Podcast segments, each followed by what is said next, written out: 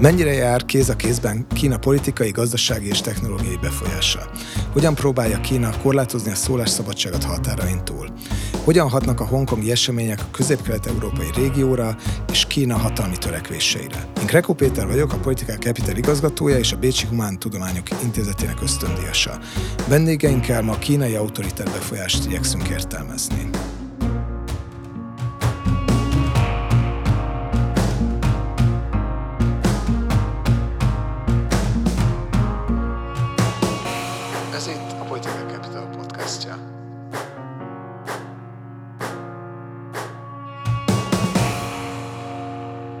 Beszélgető partnereim Matura Tamás kínakutató, Budapesti Corvinus Egyetem oktatója, aki az egyik legkiválóbb kína szakértő Magyarországon, és Sükös Miklós szociológus, a Kopenhágai Egyetem docense, akinek a fő kutatási témái alapvetően mások, de több évet élt Hongkongban, és médiakutatóként a magyar közönség számára is ismert. Köszönöm, hogy elfogadtátok a meghívást, és akkor bele is vágnék a kérdésekbe.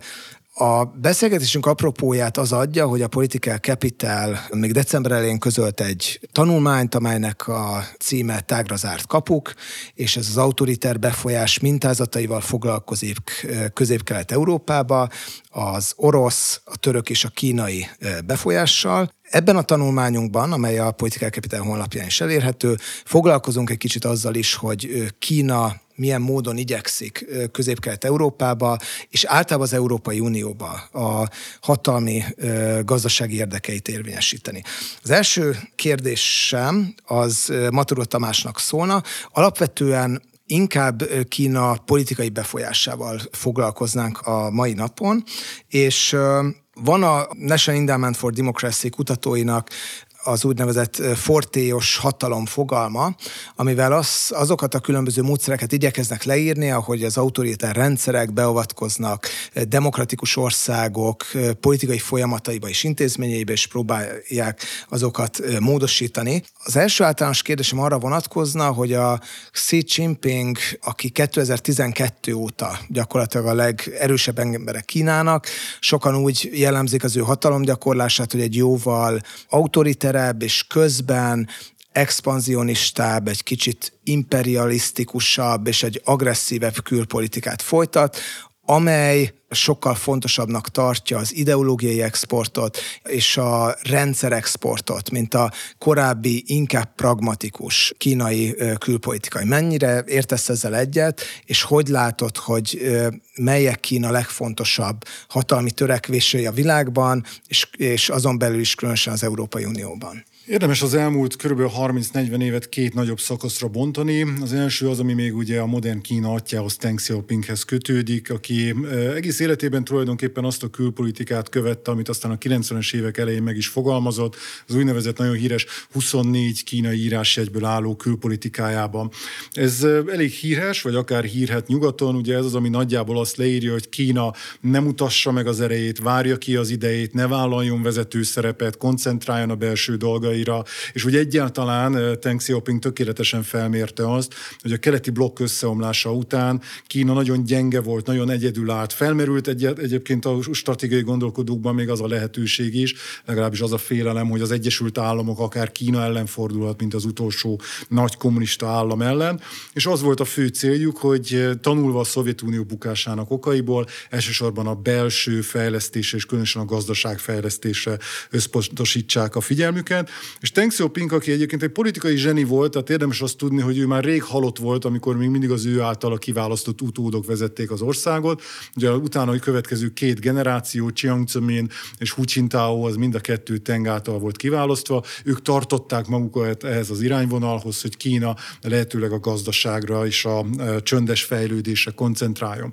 Na most a harmadik generáció, ugye Xi Jinping, akit már nem Teng választott ki, és bizony-bizony nagyon sokan egyetértenek azzal, hogy különösen a belpolitikában Xi Jinping az elődéhez képest egyfajta visszafordulást intézményesített az országban. Furcsán hangozhat ez a kínai népköztársasággal kapcsolatban, de én mégis azt mondom, hogy 1979-től egészen 2010-es évek elejéig a Kína, Kína sikereinek talán egyik legnagyobb titka az az volt, hogy egy folyamatos, lassú, óvatos, de megállíthatatlan liberalizáció ment végbe az országban, különösen gazdasági téren, de még politikai téren is azért teljesen más volt, mássá alakult alakult a kínai belpolitika, mint volt az mondjuk a kulturális forradalom idején. Na ebben Xi Jinping most egy nem hogy megtorpanást, hanem sokak szerint erős visszafordulást indított el, ráadásul modern technológiával megtámogatva, ugye tudjuk itt sok, hát itt nyugaton nem annyi, de azért szoktunk beszélni erről a társadalmi kreditrendszerről, az arcfelismerő szoftverekről, a mesterséges intelligencia szerepéről, de ez a belpolitika része a dolognak. Én azokkal már nem szoktam egyetérteni, akik kínai Xi Jinping külpolitikai cselekvéseit is az ő személyiségéből vezetik le. Én azt gondolom, hogy itt sokkal organikusabb a helyzet. Valóban elkövetkezett egy olyan időszak, amikor Kína és maga Xi Jinping úgy gondolja, hogy most már megmutathatja az erejét, már nem kell lapítani, már Kína a világ egyik legnagyobb gazdasága, sőt egyes számítások szerint ugye a legnagyobb gazdasága, és egyfajta organikus módon eljutott Kína egy olyan hatalmi pozícióba, ami nem Kína specifikus, más nagy hatalmaknál is láttuk ezt a korábbi években, sőt évszázadokban, amikor muszáj neki, szinte automatikusan muszáj kilépni a nemzetközi szintérre, és ott egyre nagyobb szerepet vállalni. Hogy csak egyetlen egy szeletét mutassam meg ennek, Kínának a külföldi működőtőke befektetései, vagyis hát kifektetései, tehát ami kínai tőke van a világon más országaiban, az körülbelül már most már ilyen 1600-1800 milliárd dollár.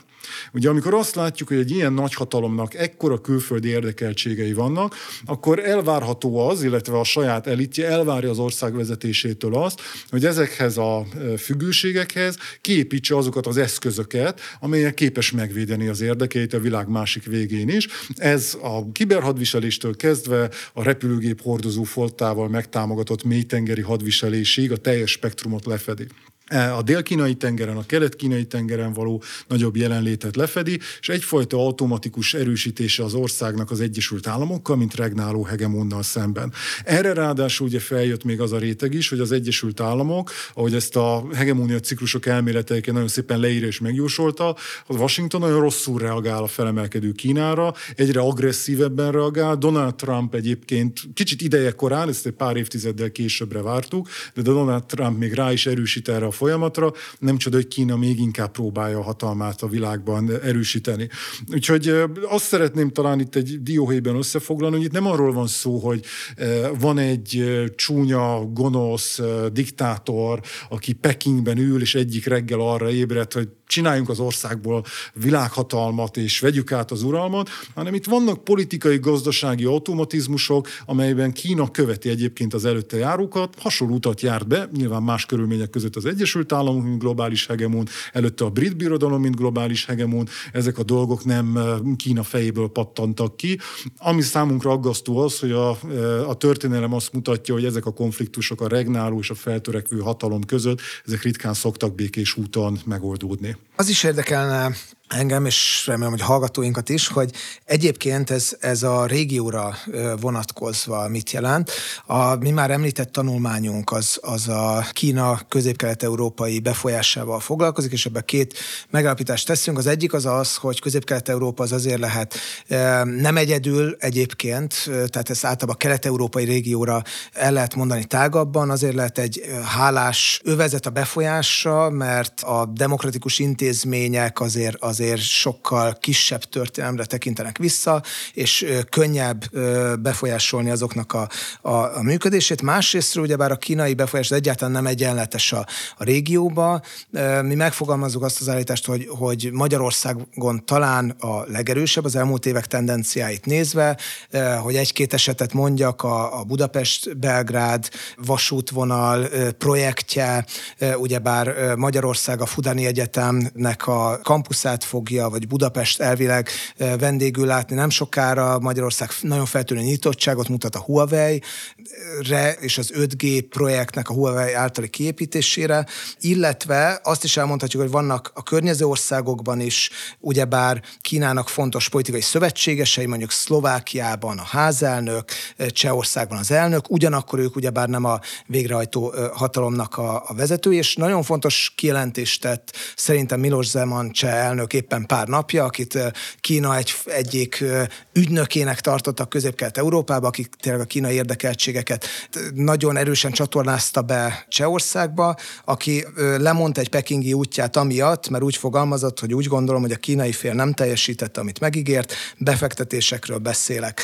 Kína legfontosabb politikai szövetségesei is egyes esetben azt látjuk, hogy elégedetlenek a régióba, akkor ez, ez talán elmond valamit arról, hogy mennyire aszimmetrikus ez az egész helyzet, és hogy kérdés, hogy mennyit tud profitálni a kínai befektetésekben a régió. Te mit gondolsz úgy általában arról, hogy mennyire erős Kína befolyása itt a régióba, és nevezhetünk-e meg esetleg olyan országot, ahol ez a, ez a befolyás kiemelten erősnek tűnik? Egy nemzetközi projekt keretében, aminek szerintem szörnyű neve van, nem én találtam ki, de maga a projekt az nagyon jó, ez a Chinfluence, ráadásul nagy CE-vel a végén, mint ugye Central Europe. Na mindegy, ennek a projektek a keretében most már három éve dolgozunk ezen a témán, és az volt az egyik fő problémánk, hogy egyébként a szakirodalomban elég sután, vagy sehogy nincsen megfogalmazva, meghatározva, definiálva az, hogy mi is az, hogy befolyás. Hogyan lehet ezt megfogni, hogyan lehet kvantifikálni, vagy, vagy valamilyen mérőszámmal leírni, nem is nagyon lehet. És ezért is érdekes szerintem a közép-európai kínai jelenlét, mert amikor az legtöbb ember azt a szót használja, hogy Kínának milyen befolyása van Közép-Európában, akkor valami olyasmit képzelünk el, hogy Peking akar valamit, amit el tud érni, hogy mi közép-európaiak ezt vagy azt csináljuk. Közben meg, ahogy te is utaltál rá, valójában itt egy picit fordított a, a, a helyzetnek a, a, a logikai láncolata. Gondolok itt arra, hogy Kínának nem feltétlenül vannak arra eszközei, hogy minket valamilyen irányba tereljen, hanem mi magunk, sok közép-európai állam, hát nem én személy szerint, hanem több közép-európai kormányzat, nagyon-nagyon nyitott arra, hogy a kínaiakkal együttműködjön. Tehát egy ilyen várakozó állásponton vagyunk, illetve rengeteg olyan kis ígéret hangzott el a kínaiak részéről, amely alapján egy csomó közép-európai ország, közte bizony Magyarország, a cseh kormány, különösen a cseh elnök, illetve az előző cseh kormány, az előző lengyel kormány, a jelenlegi szerb elnök, illetve a szerb kormány korábban, előző román kormány nagyon-nagyon proaktívvá vált tehát itt nem arról van szó, hogy milyen passzív elszenvedő felei vagyunk a kínai befolyásnak Közép-Európában, itt arról van szó, hogy a közép-európai kormányoknak egy jelentős része az igenis proaktívan kinyúlt eh, Kína fele, és megpróbált elérni bizonyos gazdasági együttműködésből fakadó előnyöket. Való igaz, hogy eltelt most már hát gyakorlatilag 8-9 év a, a Kína-Közép-Európa együttműködés megteremtése óta, és az eredmények azok nagyon-nagyon elmaradnak a várakozásoktól. Eh, Lengyelországban szinte semmi nem valós valósult meg a kínai befektetésekből. Csehországban, ami megvalósult, az látszatintézkedések voltak, tehát a kínaiak random módon megvettek sörgyártól kezdve, foci csapaton át, légitársaságot, de látszik, hogy ez nem egy stratégiai irányvonal, hanem csak próbálták a kielégíteni úgymond a várakozásokat. És hát itt Magyarországon tudnánk erről a leghosszabban beszélni, hogy 2011 óta hány eh, ígéret hangzott el kínai részről, eh, amiből a legtöbbjéből semmi nem valósult meg. Ugye a eklatáns például a citrom citromsavgyár, aminek kb. négyszer fektették le már az alapkövét, tehát már sokan azzal viccelődtek, hogy az alapkövekből fog felépülni a citromsavgyár, bár azzal talán most történik valami, nem vették meg a malévet a kínaiak, nem építettek a Dunántúlon kargórepteret, nem lett v vasút, nem lett reptéri vasút, és még lehetne, lehetne hosszasan sorolni ezeket a nem megvalósult befektetéseket. Mégis akkor mi a befolyásuknak a, az alapja, illetve miért maradt fönn? Hát bizonyos közép-európai országok esetében én azt látom, látom, hogy az adott közép-európai országnak az úgynevezett látszólagos eh, Kína párti politikája az valójában egy ilyen one-man show, azt, azt egy ember, az éppen adott miniszterelnök vagy elnök tolja, de nincs mögötte társadalmi támogatottság, egyik országban sem, erről is végeztünk nemrég egy kutatást, a mainstream politikai pártokat Kína vagy nem érdekli, vagy nem szeretik, a szélesebb társadalmi rétegeket Kína vagy nem érdekli, vagy nem szeretik, Csehországban ugye kifejezetten Kína ellenes volt mindig is a közvélemény, a médiában se jelenik meg, tehát igazából nincs egy ilyen mélyen gyökerező Kína iránti érdeklődés, vagy megfordítva kínai befolyás ezekben az országokban. Egy-egy politikai vezető tolja ezt a narratívát, vagy tolja Kína szekerét, ha úgy tetszik. Ők pedig általában azt gondolom, a saját politikai érdekeik miatt Kínát lehet használni, mint nagy testvért az Európai Unió vagy Németországgal folytatott tárgyalások folyamán, és bizonyos esetekben attól tartok, hogy akár egyéni gazdasági érdekeket is tud szolgálni Kínával való együttműködés. Igen, arra a kérdésre még egy picit a beszélgetés végén vissza akarok kanyarodni, hogy a, a gazdaság és a politikai befolyás az mennyire jár kéz a kézben. De előtte még beszéljünk egy kicsit a, a hongkongi eseményekről, és hogy ez mit jelent Kína, és mit jelenthet egyébként Európa számára. Miklós, te, hogy a felkonferálásban is szerepelt, öt évet éltél Hongkongba, kevesen ismerik olyan jól, és követik annyira az eseményeket ott, mint, mint te. Ez az egész tüntetés sorozat szerintem sajnos méltatlanul kevés figyelmet kapott a hazai médiában, és egyébként a külpolitikai diskurzusokban is. A külügyminisztérium minisztérium honlapján gyakorlatilag erről nem találhatunk például semmit. Ugye ez a tüntetés sorozat az elég komoly fejfájást okoz a, a kínai rezsimnek, hiszen a tüntetők a kiadatási törvénytervezet ellen kezdtek el tüntetni, amely csönkentette volna Hongkong autonómiáját az igazságszolgáltatásban. Hogy látod, hogy a hongkongi események azok mennyire ássák alá. Egyébként Kínának ezt a, ezt a modell szerepét a nemzetközi szinten, és mit gondolsz, hogy miért fontosak, vagy fontosak-e ezek egyáltalán, mondjuk Európa és Magyarország számára? Fontosak, mégpedig azért, mert hasonló ütköző övezetnek látom Hongkongot, mint Közép-Kelet-Európát, a demokratikus és az autokratikus világrend között. Sajnos a demokratizáció évei, évtizedei, amik a kommunizmus buká, globális bukása, legalábbis a szovjet világrendszer bukása óta eltelt kb. 20 évben jelentkeztek a 1990 és 2010 között, ez a globális trend visszafordult, és demokratizáció helyett autokratizációról beszélhetünk a világ számos térségében, és szerintem ezt látjuk Közép- és Kelet-Európában, főleg Lengyelországban és Magyarországon, és ugyanakkor Hongkongban is. Nagyon távolinak tűnik Hongkong, bár mind a kettő H betűvel kezdődik, Hungary és Hongkong. Nagyon sok a közösség a H betűn kívül. Ismerjük azt, hogy egy több pártrendszerben valaki el, a politikai vezetés, a kormány el akarja jelentékteleníteni a demokratikus törekvéseket? Vissza akarja forgatni, egy pártrendszert akar kialakítani? Állampárti befolyást akar? Ismerjük a magyar vagy a csehszlovák történelemből, vagy a lengyel történelemből, hogy egy demokratikus mozgalmat tankokkal, vörös csillaggal ékesített tankokkal akarnak eltaposni, legalábbis a közvélemény ettől fél. Ismerjük azt, hogy molotov koktélokkal támadnak felfegyverzett rendfenntartókra a a demokrácia tüntetések radikális szárnyának a képviselői. Tehát egy csomó dologban úgy gondolom, hogy hiába földrajzi politikai távolságra vagyunk Hongkongtól, nagyon sok a közösség. Ha történelmi távlatban nézzük a kérdést, azt lehet mondani, hogy Hongkong civilizációk ütköző övezetében fekszik. 100-150 év brit megszállás és gyarmatosítás eredményeképpen nemzedékek sora, hosszú nemzedékek sora nőtt fel liberális környezetben, Hongkongban több pártrendszer van, sajtószabadság, mindeddig joguralom volt, jogbiztonság, bíróságok függetlenségét láttuk, és rendkívül magas bizalmat a rendfenntartó erőkben, a rendőrségben. Sajnos a nyár óta tartó összecsapások eredményeképpen ez eltűnt, Megbicsaklott a rendőrségben való hit, kiábrándultak a több pártrendszerből a hongkongiak. Gyakorlatilag egy hideg polgárháború zajlik, családokon belül mély árkok alakultak ki, vacsoraasztalok fölött heves viták zajlanak, a megosztottság nagyobb, mint az Orbánisták és az ellenzékiek között Magyarországon, vagy a Trumpisták és a demokraták között Amerikában. A boltokat kijelölik, hogy kormánypárti vagy demokráciapárti boltokba megy valaki vásárolni, vacsorázni, vagy fodrászhoz. Tehát egy nagyon mély, szinte attól tartok, történelmileg betemethetetlen árok jött létre a városban. Tehát egy civilizációs törésponton van, mint hogyha a tektonikus lemezek töréspontjánál lenne Hongkong. Ha az utcán vagyunk, egyfelől angolul mindent látunk, a hivatalos nyelv az angol, a másik hivatalos nyelv a kínai.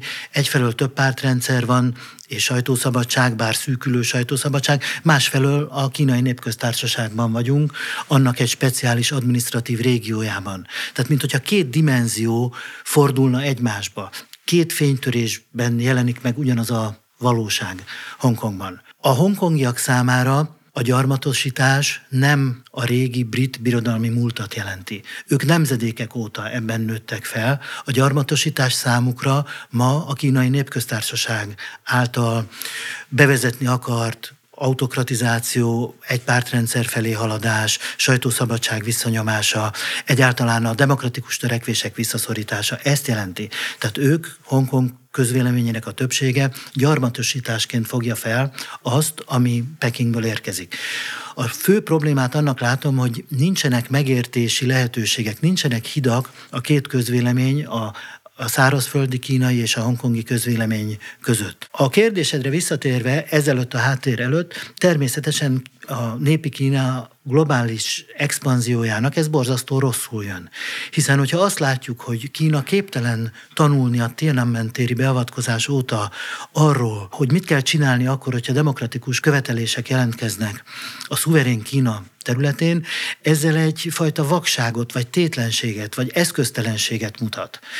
A kínai szabadságtörekvések külpolitikája pont erre mutat, hogy Hongkong csak az első. Nem Hongkongról van csak szó. Akkor, amikor Kína közvetetten a hongkongi kormánynak kiutalva ezt a feladatot le akarja verni a demokratikus törekvéseket. Hongkong kezdőpont lehet. Ha ez Hongkongban megtörténik, a következő Tajvan lehet. És a következően Dél-Kelet-Ázsia, Vietnám, Kambodzsa, Malajzia, ahol nagyon komoly kínai érdekek vannak politikailag és gazdaságilag is, és Közép- és Kelet-Európa, és így tovább. Tehát, hogyha egy csomagnak vesszük a kínai pekingi gazdasági, politikai modellt, akkor ez egyfajta tétlenséget, bénaságot, vakságot, vagy úgy tetszik, kegyetlenséget is magában hordoz, és ez a puha hatalmi, a soft power hatalmi törekvések számára Kínának tragikus. Pont ez tartja vissza Kínát attól, hogy effektív, a vörös csillagokkal felszerelt tankok beavatkozanak Hongkongban. Pont ezért exportálta vagy adta ki a hongkongi kormánynak feladatnak Peking azt, hogy ezzel a tüntetés sorozattal, demokratizációs hullámmal kezdjen valamit. A probléma az az, hogy a hongkongi kormány nem politikai kormány, ez egy adminisztráló kormány, amelyik helyi adminisztratív ügyekben vezeti a térséget, a várost vagy városállamot, ha úgy tetszik, de valódi politikai teljesítményt nem mutat magát a vitatott kiadatási egyezményt, ami miatt az egész tüntetés sorozat megindult tavaly nyáron, nagyon megkésve, ősszel vonták vissza. Ha ezt időben visszavonják, elejét veszik ki, elveszik a mérget a tüntetés sorozattól amatőr politikai teljesítményt mutat a hongkongi kormány, és tulajdonképpen ő tovább passzolta a kérdés megoldását a rendőrségnek. Tehát Peking a hongkongi kormánynak, a hongkongi, hongkongi kormány politikai megoldás helyett rendőri kérdést kicsinált ebből a tüntetés sorozatból, tehát a harag, a tüntetések leverése miatt a rendőrségre összpontosul, és emiatt sajnos nem nagyon látjuk, hogy mi lehet a kiút ebből, hiszen konszenzusra kéne jutni, tárgyalások kellenének, valamilyen megoldási javaslat kellene, nincs ki az asztalra tegye ezeket pillanatnyilag. Mhm. Hogyha már beszéltél a szabadságtörekvések korlátozásáról, és hogy ez nem csak egy regionális, és nem is csak Hongkongra irányuló törekvés, hanem egy általánosabb globális törekvés, akkor mit gondolsz arról, hogy mennyire jelent veszélyt Kína a globális szólásszabadságra, különösen, hogyha Kína számára kényes kérdésekről van szó. Talán a magyar hallgatók számára is ismert eset, hogy az amerikai kosárlabda szövetség egyik vezetője és néhány játékosa megfogalmazott erősen kritikus véleményt Kínával kapcsolatban, többek között hongkongi tüntetések kapcsán, amire Kína válasza az volt, hogy felfüggesztette az NBA közvetítéseit Kínába, amivel hatalmas gazdasági kárt okozott az NBA-nek, aminek a vége az lett, hogy, hogy az NBA gyakorlatilag visszavonulott fújt, és végül a Kína elérte a saját céljait ebbe az ügybe, elcsendesült ez a, ez a botrány, és visszaálltak a közvetítések.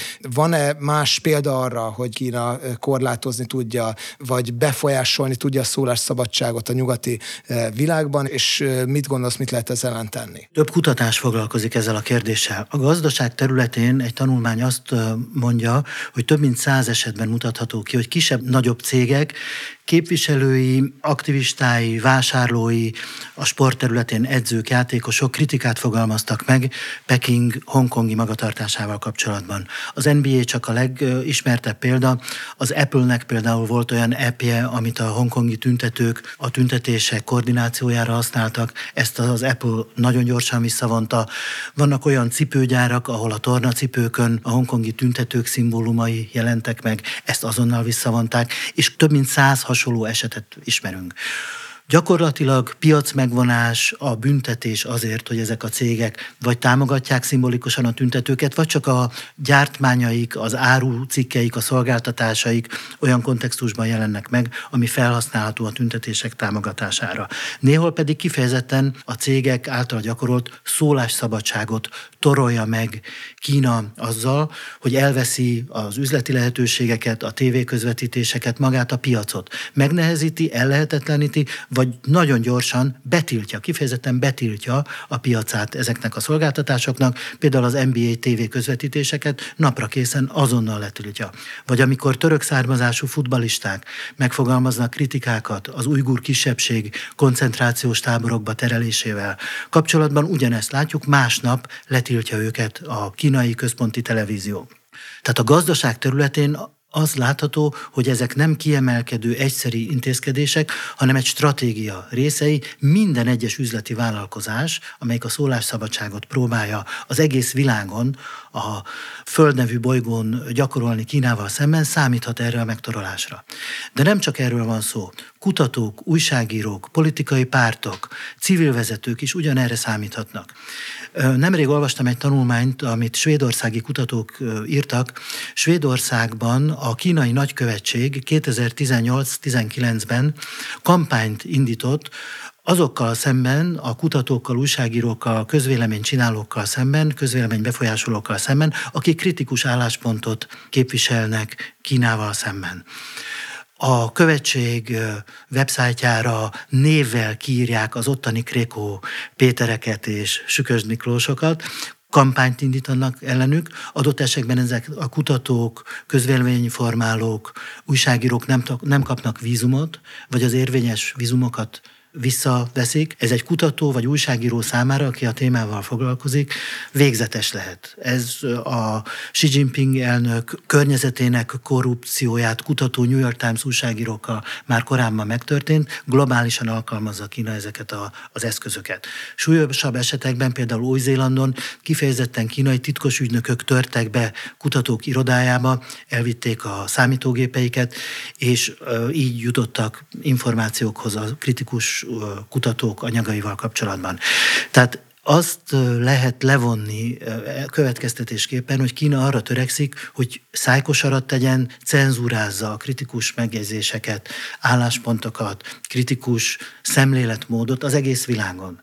Tehát mint ahogy a, az orosz propagandában is megjelennek a belföldi összeesküvések, a külső propagandában, fake newsban is, ugyanazt láthatjuk, hogy a pekingi belső cenzúra rendszert próbálja a kínai külpolitika külső cenzúra rendszerét tenni, a kritikai hangokat megpróbálja elfolytani az egész világon. Ez egy rendkívül kritikus kérdés, nagyon fontos kérdés. Én azt gondolom, hogy a szabad világ kontra totalitarizmus ellentét megint érvényes lett. Ez az 1950-es években a hidegháborúban megfogalmazott társadalomtudományi paradigma, amelyet Zbigniew Bzezsinski és mások fogalmaztak meg a totaliter államokra, ez akkor a Szovjetuniót jelentette, a mai Kína, főleg Xi Jinping elnök szigorításai után nem csak autokrata rendszer, totaliter rendszer lett, és a szabad világra nagyobb fenyegetést jelent, mint a Szovjetunió jelentett. Pontosan a gazdasági ereje miatt, azért, mert a kínai birodalom egy több ezer éves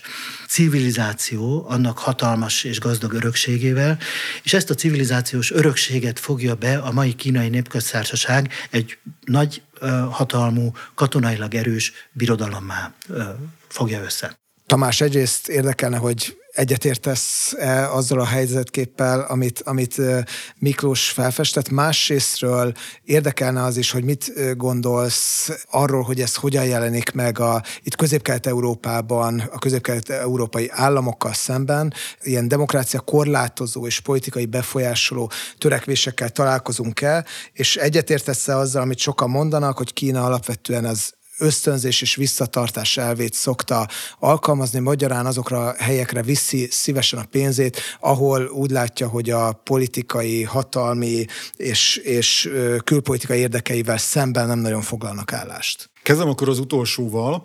Ez részben igaz, tehát a szakirodalom, különösen a kínai működőtőke mozgásokkal foglalkozó szakirodalom ezt kimutatta, hogy azokban az országokban megy szívesebben a kínai működőtőke, ahol a politikai viszony jobb Pekinggel. Ez nem feltétlenül azért van így, mert központi ukázt kapnak, ezt el kell felejteni, Kína nem, nem egy központilag irányított, ilyen napi szinten irányított gazdaság most már, hanem egész egyszerűen azért, mert a önálló döntéseket hozó kínai vállalatok, illetve üzleti vezetők ők is, egész egyszerűen kulturális okokból nagyobb biztonságban érzik a befektetésüket, azt egy plusz garanciának érzik ezekben az országokban, ahol jó a politikai kapcsolat. De azért az alapvető motivációs erő az a profit. Tehát ha megnézzük, akkor a kínaiak mennek olyan országba is, akikkel rossz a politikai kapcsolat. Iszonyatos mennyiségű kínai befektetés van az Egyesült Államokban, csak azért nem több, mert az amerikaiak nem hagyják. Sok kínai befektetés van Japánban is, tehát ezért alapvetően a profit, ami a fő meghatározó erő. És akkor ezzel a profit szóval kapcsolódnék vissza ahhoz, amit a e, Miklós a korábbiakban mondott, amit nem csak, hogy egyetértek, hanem talán még egy kicsit ijesztőbbnek látom a helyzetet. Szóba került itt a Szovjetunióval való összehasonlítás, viszont a Szovjetunió és a nyugati világ az lényegében két külön dimenzióban mozgott. Tehát az interakció az politikai és katonai meg nem volt, vagy maximum ilyen proxy háborúk, helyettesítő háborúk tekintetében. A kínaiakkal az a nagy, az az aggasztó, hogy ők a saját játékunkban vernek meg minket. Tehát amikor itt a befolyási kísérletekről van szó, hogy Kína hogyan befolyásolja eh, a nemzetközi narratívát, eh, akár az előbb elhangzott Apple-t, akár voltak ugye szállodaláncok, amelyekre Kína rászólt, hogy tessék szépen Tájvánt Kína részének feltüntetni a eh, saját belső rendszerükben. Voltak ilyen repülőgéptársaságok is, akkor akár az NBA, akkor nézzük meg, hogy Kína tulajdonképpen mit csinál. Fenyeget? Valamilyen aktív intézkedést foganatosít? Megöl valakit? Nem, ezek nem oroszok. Kína azt mondja, hogy szeretnétek továbbra is a másfél milliárdos kínai piachoz hozzáférni? És Kína, ugye ez egy költői kérdés, mert hogy Kína tudja, hogy ezeket a nyugatiakat, a kapitalistákat, hogy most egy kicsit ilyen establishment ellenes legyek, ezek a profitra mennek. És a nagy nyugati cégek, emberi jogok, politikai elvek. Hát köszönjük szépen, minket a profit érdekel, ezekkel foglalkozzanak a politikusok, meg a think meg az idealisták, nyugati cégek profitra mennek. Hát az NBA botrány után három nappal az egyik legnagyobb amerikai sportcsatorna az Egyesült Államokban már egy olyan térképet használt, ami nem csak hogy Tájvánt, hanem a dél-kínai tengert is Kína részének tüntette fel. Száz évvel ezelőtt Deng Xiaoping és Zhou Enlai Franciaországban dolgozott a vadkapitalizmus legrosszabb éveiben. Deng Xiaoping egyik legnagyobb, hogy is mondjam, fegyvertény az az volt, hogy ő érti, hogy hogyan működünk. Ők tudják, hogy nekünk mik a gyenge pontjaink, hogy mi a mi logikánk, mik azok a nyugati országokban érvényesülő szinte fizikai törvényszerűségek, ahogy a kapitalizmus működik, mi nem értjük őket. Deng Xiaoping, amikor megnyitotta a kínai piacot 79-ben, akkor azt mondta, hogy ó, tessék jönni, külföldi befektetők, várunk titeket szeretettel, hát annyi megkötés van, hogy csak vegyes vállalat formájában, amiben legfeljebb 49% lehet a nyugatiaké, tök mindegy, hogy a tőke, meg a technológia mind nyugatról jött, kell vagy nem kell. És hát amikor 84-ben mondjuk a Volkswagen csoport letelepedett Kínában, azt mondta, hogy hát jó, hát oké, hát akkor a kínai piac, hogy nekünk ez kell. És közben ugye megszerezték a kínaiak a technológiát, megszerezték a technológiát. Úgyhogy most ugyanezt csinálják. Egyébként zseniális, hát én is ezt csinálnám, legkisebb erőfeszítés nem igényli. Kedveseim, ha ti szeretnétek velünk továbbra is üzletelni a világ legnagyobb piacán, akkor ezt meg ezt várjuk el. Tehát még egyszer csak azt akarom mondani, hogy nem kényszerítenek minket, vagy a nyugatiakat a kínaiak, hogy ezt vagy azt csináljuk, hogy úgy ugráljunk, hogy ők fütyülnek. Ők azt mondják, hogy kell vagy nem kell, és a nyugati profitorientált vállalatok azt mondják, hogy ja, hát mi a profitért bármikor eladjuk eh, a legfontosabb eh, elveinket is. Ez egy nagyon fontos szempont, és ez a beszélgetés témájához szűke nem tartozik, de hogyha már az Apple szóba került, akkor a, az Apple megtette azt is, hogy a, a, az orosz térképein, tehát az orosz felhasználók, Oroszországban lévő felhasználók által látható térképein a Krimfélszigetet már Oroszország részeként e, ábrázolja, ami ugye bár hát a konszenzusos nemzeti, nemzetközi jog szerint nem nagyon van így, és e, ha mi megnézzük itt mondjuk Közép-Kelet-Európában, akkor is már semleges területként látjuk, de semmiképpen nem Ukrajna részeként, úgyhogy innen is üdvözöljük az Apple-nek a döntéshozóit, akik, ez, ez, akik a hongkongi apot eltávolították, illetve akik, akik átrajzolták a, a térképet. Miklós, nagyon röviden még arra a kérdésre te is egy kicsit válaszol, hogy mennyire látod azt, hogy a kínai gazdasági, politikai és technológiai törekvések egybe kapcsolódnak, egy, egy olyan közelmúltbeli élményem van, egy balkáni konferencián jártam, ahol a kínai és orosz befolyásról volt szó, és ott megosztottak például a szerb kollégák olyan eseteket, amikor ugyebár a, az elnök elleni tüntetéseken például már a Huawei térfigyelő és arcfelismerő kameráknak a felvételével szembe próbálják magukat arcfestéssel felvértezni a, a tüntetők. Tehát a technológiai befolyás már itt van, és például, ha Magyarországról beszélünk, hát az mindenkinek feltűnhetett, hogy nagyon sokat emlegette például a magyar kormány azt, hogy Magyarország volt az első, még ugyebár a, a Rákosi féle Magyarország, amely felvette a kapcsolatot, a diplomáciai kapcsolatot 70 éve a kínai népköztársasággal, tehát mintha ez a politikai befolyás erősödne e, itt a régióban is, mennyire, hogy látod ezt, mennyire gazdaságiak ennek a, a mozgatórugói? A kemény hatalom és a puha hatalom, a hard power és a, és a soft power törekvések össze kapcsolódnak, összefonódnak, ezt látom. Vegyük példának a Belgrád-Budapest vasútvonalat. Ez kínai pénzből épül, kínai cégek építik, Magyarország eladósodik ebben. Ez egy rövid vasútvonal, összesen 350 kilométer ugyanakkor 500 milliárd forintba kerül. Ez a legnagyobb infrastruktúrális beruházása az elmúlt évtizedekben Magyarországnak. Ez a vasútvonal elkerüli a magyar városokat, elkerüli Szegedet vagy Kecskemétet. Kizárólag a kínai áruforgalom érdekeit szolgálja. Még egyszer mondom, magyar eladósodás jelent kínai pénzből kínai vállalatok építik, Mészáros Lőrincel alvállalkozásban. Tehát nyilvánvaló magyar korrupt korrupcióval kapcsolódik össze a kérdés. Aki ezt kritizálja, az politikai kritikát is gyakorol, és gazdasági kritikát egyszerre. Aki ezt kritizálja, az nem csak konkrétan a profitot és a gazdasági összefüggéseket kritizálja, hanem azt a politikai gazdaságtani környezetet, amiben ez megvalósul, és ahogyan megvalósul. A magyar kormány tíz évre titkosította például a megállapodás részleteit. Tehát egy nem átlátható, nem demokratikus, nem Magyarország érdekeit szolgáló beruházás beruházásról van szó. Összekapcsolódik a kínai puha és kemény gazdasági érdekképviselete. És befejezésül egy picit eltávolodnék az aktuál politikai ügyektől. Úgy látom, hogy a Kínával való viszonyunkat nem csak az jellemző, hogy ez egy állammal, egy nemzetállammal való szembenézés, itt valóban civilizációkról van szó, a kínai civilizációról. Nem osztom a Samuel Huntingtoni civilizációk harca nézetrendszert, hiszen a civilizációkra birodalmak épülnek. De ahogy itt szó volt arra, hogy mi a nyugat érdeke, hogyan foglalkozhat nyugat Kína térnyerésével, amikor a cégeket, a cégeinket most a nyugat nevében beszélve csak a profit érdekli, az a kérdés, hogy végül is mi a nyugat, mik a nyugat érdekei. Mi a, mik a nyugat értékei, amelynek képviseletében az érdekeinket megfogalmazhatjuk. Én azt gondolom sokakkal együtt, hogy a zsidó-keresztény civilizációig kell visszamenni, a római jogig, a görög filozófiáig, a felvilágosodásig, a reneszánszig, a francia forradalom értékeig, ha nem az ebb és a társadalmi nyilvánosság, a Habermaszi kritikai nyilvánosság, a többpártrendszer, a liberális demokrácia, az alkotmányosság, az államhatalmak elválasztása értékeig. Furcsa ezekről beszélni, mert úgy gondoljuk, hogy ezek magától értetődőek. De Oroszország és Kína felemelkedése és hatása azt mondja, hogy ezek nem magától értetődőek, ezek addig vannak, amíg megvédjük őket. És hogyha az Apple, az NBA és a többi nagy cég ezeket az értékeket elárulja, a részvényesei, a befektetői, a profit éhes kapitalistái miatt, akkor elárulja a nyugatot. Akkor lá, a saját lábunkba lövünk, és összeomlik a nyugat anélkül, hogy az autokrata törekvéseknek különösebb erőt kellene kifejteni. Tehát a nyugatnak, ha úgy tetszik, választania kell, hogy a hatalmas profitot vagy az értékeihez való hűséget választja. Nagyon szépen köszönjük a beszélgetést.